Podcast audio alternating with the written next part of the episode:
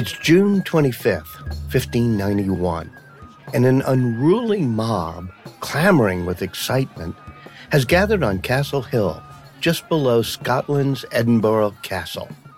Watchers in the crowd are jostling for position, attempting to glimpse the horrifying spectacle unfolding in front of them. A woman named Eupheme McLean has been sentenced to death by immolation. Tied to a stake at the center of the wooden platform, the executioner touches a torch to the kindling at McLean's feet. Within minutes, she's engulfed by flames, her screams echoing through the crowd before she loses consciousness and finally succumbs to her burns.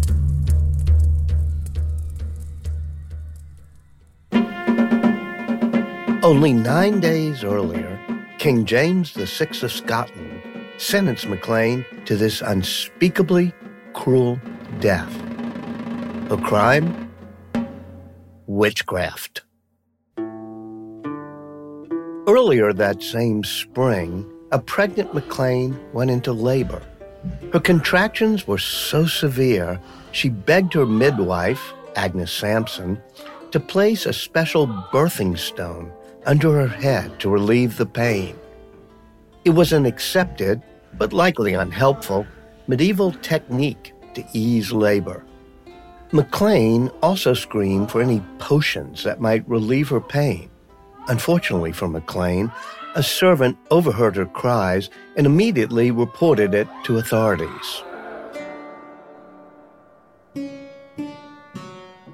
At this time in history, there was widespread suspicion of midwives and their techniques. Their use of balms, potions, and crystals to relieve pain and ease childbirth, not to mention the long, sinister looking fingernail they used to break laboring women's water, led many to believe that these midwives and the women who received their services were practicing witchcraft. By the mid 1700s, more than 200,000 people had been tried as witches and warlocks, half of whom were ultimately executed for their imagined crimes. The exact number of midwives in that group is unknown, but it's assumed to be gruesomely high. Now, 400 years later, women can ask for far more than a stone under their head during labor. In fact, women have more choice than ever in creating a birth plan that works for them whether they choose a home birth under the supervision of a midwife or prefer an obstetrician administered epidural at their local hospital. Today, the business of being born is, thankfully, much more humane. Amazing advances in fetal medicine mean more couples are able to conceive, and many high risk pregnancies are now more likely to be carried safely to term. That's good news for the approximately 350,000 women who give birth around the world every day. I'm Walter Isaacson, and you're listening to Trailblazers, an original podcast from Dell Technologies.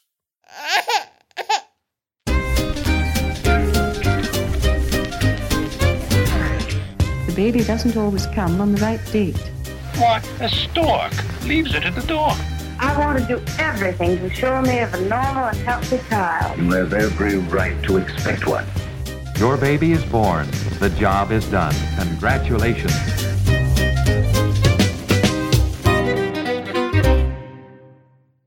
Every woman's birthing story is unique. There are countless variables at play that can impact pregnancy and labor, but most women would likely agree on one thing it hurts. Humans are bipeds, meaning we walk on two feet, so the human female birth canal is more narrow than that of most mammals. This, in conjunction with our unusually large craniums, makes birth even more difficult for humans. And while other mammals tend to seek privacy during labor, the inherent risk of human birth mean women need help when they're due. This led to the first major innovation in pregnancy midwives. being in the presence of another woman, whether it's, you know, a mother, a sister, someone from your tribe, from your community, someone you know, especially one who has been through it herself. This is Tina Cassidy, author of Birth The Surprising History of How We Are Born. There's a lot of knowledge and comfort that would be passed down casually or just part of, you know, the environment that you're in. And that's basically what early midwifery was. They didn't even have a name for it, although midwife means with women. Midwifery first attained a degree of credibility in 1609 when Louise Bourgeois, a renowned midwife in service of the French royal family, wrote the first book on midwife teachings, techniques, and labor interventions. Shielded from the witch trials by her powerful employer, her teachings gave the vocation credibility as a trainable skill. With the end of the witch trials in the mid 18th century, midwifery continued to gain momentum and was eventually accepted as a viable and necessary profession. But childbirth still largely remained outside the medical field. That began to change with the proliferation of a new birthing tool, forceps. The big moment comes when barber surgeons in England, who were the ones who had licenses to use uh, razors and other sharp, you know, knives and other tools as part of their barber businesses, were allowed to use forceps on women, and they became what was called barber surgeons, and that's sort of the bridge between midwifery and obstetrics as we know it today. The man who invented forceps was a Parisian named Peter Chamberlen. After moving to England in the late 16th century, he built the first pair to aid with difficult births. Forceps remained his family's secret for more than a century until they eventually sold the design. In the 18th century, the use of forceps spread throughout England, and the medical community realized there was real money to be made from pregnancy and birth. Over the course of a century or so, the role of barber surgeon challenged midwifery and eventually became a field of formal medical study called obstetrics. One of those early obstetricians was Dr. James Young Simpson. Simpson wanted to cure women of the pain they endured in labor. A recently discovered substance called chloroform had proven to have analgesic qualities on animals, but was untested on humans. So in 1847, Simpson tested the drug on a laboring woman and hoped for the best. A few hours later, she woke up with a healthy baby in her arms. But the Catholic Church insisted the pain of childbirth was sacred and tried to block the widespread use of chloroform. That is, until Queen Victoria, now on her eighth child, decided she'd had enough. She asked her physician to come and help her be put under um, during childbirth. So he basically just put some ether on a handkerchief and covered her face with it. And so she was anesthetized. And you can draw a straight line from that moment to women getting epidurals today.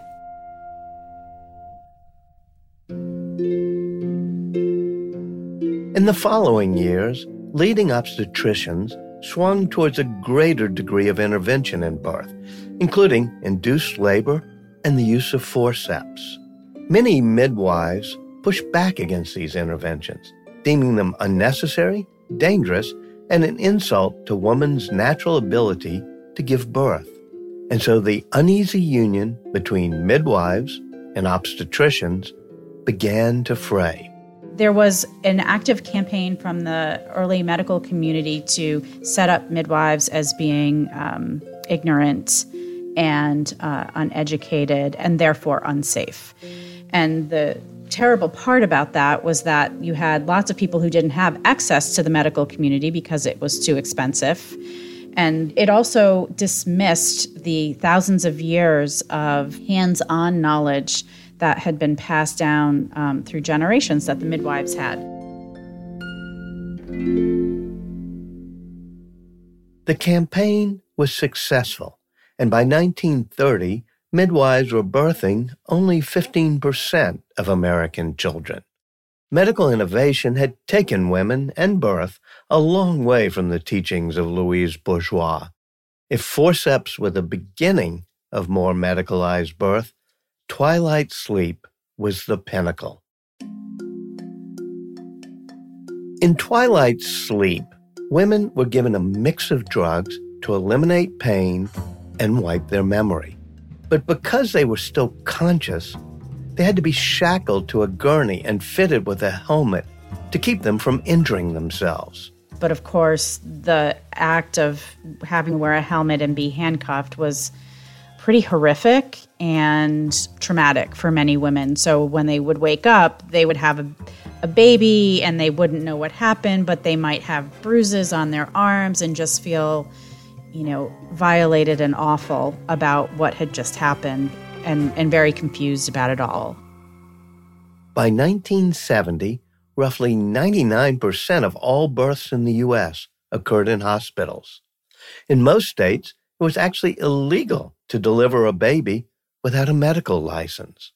But there was a new wave of women looking for alternatives to the heavily medicalized births of the mid 20th century. Home midwifery practices started popping up around the country. At the forefront of this new movement was Ina May Gaskin. The birth of my first child, which was an unwelcomed forceps delivery, I had stated, I'm not afraid of birth, don't want anesthesia, but I wasn't able to uh, convince the doctor. I was in such a euphoric state, I couldn't have slugged anybody. For Gaskin, the birth of her first child was so distressing, she felt the need to find an alternative experience. Soon after, she found a community of like minded women who shared birthing stories and discussed the virtue of home deliveries. Then, in 1970, Gaskin got the opportunity to participate in one herself. Gaskin's husband, a professor and self proclaimed hippie, was about to embark on a cross country lecture tour with a group of students. Gaskin joined her husband, and together they traveled from town to town as a caravan. We're parked with a caravan of, I don't know, 50 or so school bus campers and various vehicles, and people living in them. And Stephen, my husband, was to be lecturing in the auditorium there. It was November, right there on the shores of Lake Michigan. It's sundown practically, and an excited young man comes up and says his wife is in labor and would Stephen come to help? He said, Well, I can't do it. I'm expected in the auditorium in a few minutes. And I volunteered to go. While the mother's husband delivered the baby, Gaskin made sure she was physically comfortable and emotionally supported. The baby was perfect. He just, everything worked in the most perfect way possible, almost no blood loss. It couldn't have been a more perfect birth, but I think there were nine or ten births along the way. The people traveling with me, there were nearly 300 of us, and I was immediately being called a midwife. After the tour, Gaskin and her husband settled in Summertown, Tennessee, and founded a commune called The Farm. There, Gaskin met Dr. John Williams. Williams had been helping the local Amish community with home births for 16 years and taught Gaskin and other women on the farm how to perform low intervention births and emergency birthing procedures without the aid of anesthetics. During the first few years at the farm, Gaskin discovered that natural childbirth could be a spiritual and even euphoric experience. Soon, people from the surrounding communities started to come to the farm to experience her natural birthing process.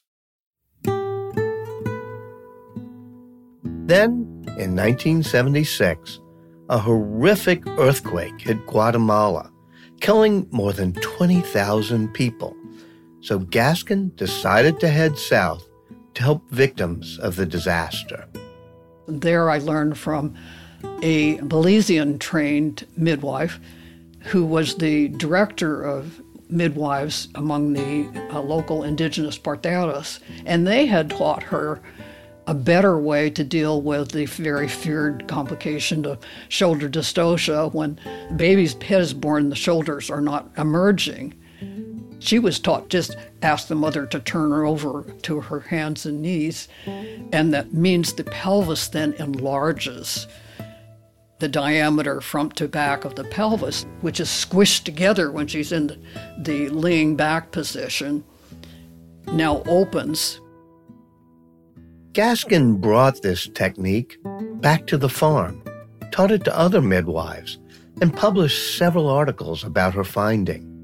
Today, the technique, now called the Gaskin maneuver, is widely used by both obstetricians and midwives. But perhaps her greatest victory is that she's helped show the Western world that midwives are a safe and viable birthing option for expectant mothers. A study of more than 1,700 midwife assisted births at the farm was compared to physician attended hospital births. The results showed that the outcomes of low risk natural home births attended by midwives are just as safe but require less intervention than hospital deliveries. This work was so noteworthy that the medical community eventually realized Gaskin could teach them a thing or two. We had lots of breech babies and twins. We uh, had some births that we recorded. There was nothing more satisfying to me to go in before a bunch of doctors or medical students, and I got invited many times. I did grand rounds in many different places, and then rather than to just talk, I would just put up the video because seeing is believing. Gaskin's first book, Spiritual Midwifery, is considered a seminal work presenting pregnancy and childbirth from a natural and spiritual perspective. It sold more than 500,000 copies and has been translated into 12 languages, informing a new wave of midwifery across the globe, an important step to giving women more choice for how they give birth. But for some couples, the decision of how to give birth is still a distant dream because they're still struggling with the first step of having a child conception. Infertility affects more than 80 million couples worldwide. And for those wanting to start a family, it can be a heartbreaking state of affairs. In the 1960s, if you were infertile, that was just your lot. This is Jenny Joy, daughter of the physiologist Robert Edwards, a pioneer of reproductive medicine and IVF, or in vitro fertilization. I mean, there might have been old wives' tales, cures that you could have tried, but the chance of success was very, very low. Edwards became interested in human infertility in 1960 while studying genetics at the University of Cambridge.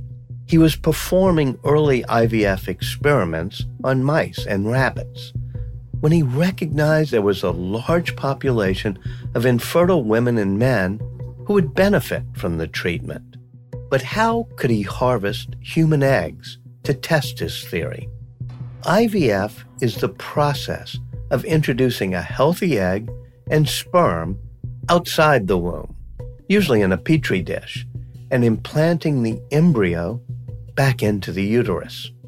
Edwards's lab had a steady supply of animal eggs, but human eggs were far more difficult to access. They would only become available if an unrelated and major surgery gave him access to a patient's ovaries. And that was rare. And then he heard that this guy called Patrick Steptoe had developed a technique using a laparoscope. And a laparoscope is, is widely used today, and it's a way of doing keyhole surgery.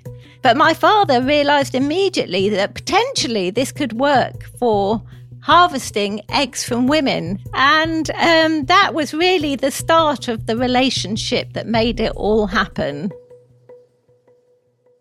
Edwards's hypothesis was right. Steptoe's laparoscope proved to be the right tool for extracting eggs from human ovaries. Soon they were successfully fertilizing eggs outside the womb. But IVF was a very polarizing issue in the 1970s. Many thought that these test tube babies would be born with abnormalities, and the treatments could one day lead to human cloning. Stories in the media claimed Edwards and his team were playing God. Then, in November 1977, a woman who had suffered years of infertility underwent the experimental treatment. Obviously, it was in a time of intense excitement mixed with apprehension, and the level of media interest in the build up to the birth had been huge.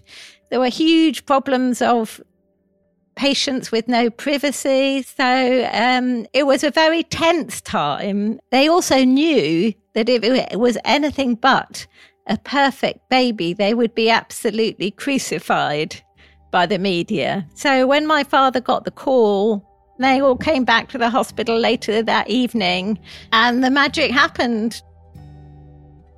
On July 25th, 1978, hopeful mother Lesley Brown gave birth to a healthy baby girl, Louise Brown, the first baby conceived through IVF. In 2010, 32 years after the birth of Louise Brown, Dr. Edwards was awarded the Nobel Prize in Medicine. To date, more than 8 million IVF babies have been born, and every year, over 2.5 million IVF cycles are performed. But conception is just the first step on the long road of pregnancy. There are many complications and challenges that can arise during this nine month journey. Ultrasound technology was an important innovation to help obstetricians find potential complications early during fetal development. It also helped inspire the man who completely transformed prenatal care. That first encounter with the ultrasound, seeing the moving images of the fetus within the uterus, stimulated uh, enormous numbers of questions in my mind.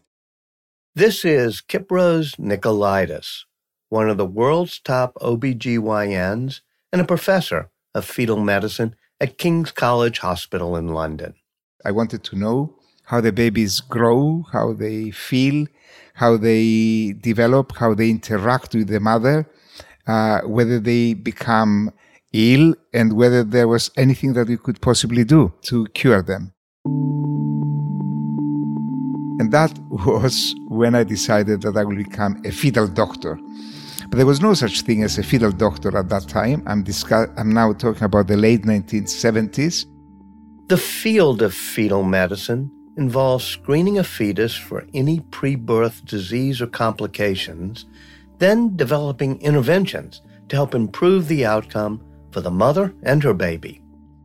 In those early days of fetal screening, one thing that struck Nicolaides was the large number of miscarriages occurring for women carrying identical twins. Further study led him to discover a potentially fatal disease called twin to twin transfusion syndrome. Because identical twins share a placenta, in some cases there is an imbalance of blood flow across their blood vessels, causing one twin to get more blood than the other. It's often a dire prognosis, affecting approximately 12% of identical twins. Dr. Nicolaides theorized that if he could introduce a telescope into the uterus locate the connected blood vessels, and separate them with a laser, each fetus would start getting its own equal blood supply, saving them both. It was a risky procedure. Nothing like this had ever been tried before. I was very pleasantly surprised that once we entered the uterus, we could orientate ourselves. We identified the connecting blood vessels, and then the question was whether by pressing the button that releases this laser uh, wave, the vessels would be cut off or burst or something more serious would happen to the mother. And they were pleasantly surprised again that uh, the vessels were uh, being obliterated without uh, bursting. The first procedure went very well. But the initial success of Nicolaides' experimental procedure was short lived. During the two subsequent attempts, the babies died. There's nothing worse in fetal medicine than watching death. I wanted to stop. But one of my research fellows at the time, uh, he told me, you have to continue. And thank God he pushed me, and then the subsequent cases uh, went well. But many hundreds and then now thousands of women have had this uh, operation uh, in many different parts of the world. And there are uh, very many success stories from women that would have previously lost their babies. Nicolaides and his team have also developed screening methods and treatments for premature birth, preeclampsia, and spina bifida, saving countless lives. There's no greater satisfaction for a person to meet somebody that embraces them and shakes their hand and gives them a kiss and say, thank you. 30 years ago, you saved my life. What, what, what a great uh, satisfaction. Saving lives is also on the mind of American engineer Oren Oz. Today, infant mortality rates across the globe are at an all-time low. Unfortunately, in the U.S. at least, the same can't be said for pregnant women. Maternal death rates in America have skyrocketed by 50% over the last 25 years, and studies indicate that 60% of those deaths are preventable. Contributing greatly to these numbers is lack of access to prenatal care. This fact was driven home for Oz in 2014 when his wife's third pregnancy was deemed high risk. In the last two months of her term, she had to visit her doctor 16 times for vital fetal screening. When Oz learned that nearly half the counties in the U.S. do not have a single obstetrician and 55% are without a midwife, he wondered how most pregnant women managed. He soon discovered that they simply don't. From a clinical outcome standpoint, it's surprising to say, but the U.S. is actually the most dangerous developed country to give birth in today. This is Ryan Crowdell, head of marketing at Nuvo, the company Oren Oz built to address the maternal care gap existing in the U.S. Unfortunately, there's expected to be a shortage of around 22,000 obstetricians in the next couple of decades. So, again, this issue around access to care is only getting worse. Oz and his team hope to change that. They created an at home monitoring system that can remotely deliver medical grade screening data from an expectant mother to a team of doctors. It's called INVU. So, the INVU technology works um, by measuring the mother's heart rate, the fetal heart rate, and what's known as intrauterine activity. Basically, how much is the baby moving around? And so, the INVU technology can monitor all of those things remotely. And that, so that starts with the mother using a wearable sensor band. That data is sent to the cloud for processing and analysis. And that processed data is presented to the mother in a mobile app that she can see in real time. And more importantly, that data is presented in real time to her healthcare providers to interpret that data and give an assessment of uh, fetal health. INVU uses ECG and acoustic sensors to collect its data, allowing women in remote locations or those who can't afford to take time off work access to the vital monitoring they need. And with its focus on at home care, there's a potential for midwives to use it too. It's a welcome olive branch, considering midwives are still incredibly underused. In fact, while midwives have rebounded to attend almost 75% of births in many European countries, in the U.S., they are still present at only 4 to 8% of births. It's unfortunate that there has been tension in the past between obstetricians and uh, midwives because it's a beautiful, beautiful um, space when we work together. This is Ila Dayananda, the Chief Medical Officer at Oula Health. Oula, the first clinic of its kind, has taken steps to mend the uneasy relationship between obstetrics and midwifery midwives, I truly do believe, are the experts in physiologic care. And obstetricians, the bulk of our training is to be experts in care for folks when the pregnancy is a little bit more complicated, or when there's a operative delivery necessary, or where there's a GYN uh, condition that needs to be treated. And just having that understanding and supporting each other through the process. The collaboration between the midwives and the obstetricians are, it's actually the secret sauce. A lot has changed for pregnant women since Eupheme McLean was burned at the stake for seeking pain relief during her labor. Our understanding of pregnancy care has evolved considerably since midwives were unjustly tried for witchcraft, and there have certainly been missteps along the way. But over the last few decades, one thing has become clear. Whether a woman wants a home or hospital birth, is struggling to conceive, or is having fetal complications, a comprehensive, multi pronged perspective is best. I truly hope the future of pregnancy care for women is a holistic approach to taking care of folks when they are pregnant. There are many different paths here, and the key is to work together to figure out what is best suited for the patient within the realm of providing high quality care and protecting the patient and the fetus as well. I'm Walter Isaacson, and you've been listening to Trailblazers, an original podcast from Dell Technologies, who believe there's an innovator in all of us. If you want to learn more about the guests in today's episode, please visit delltechnologies.com slash trailblazers. Thanks for listening.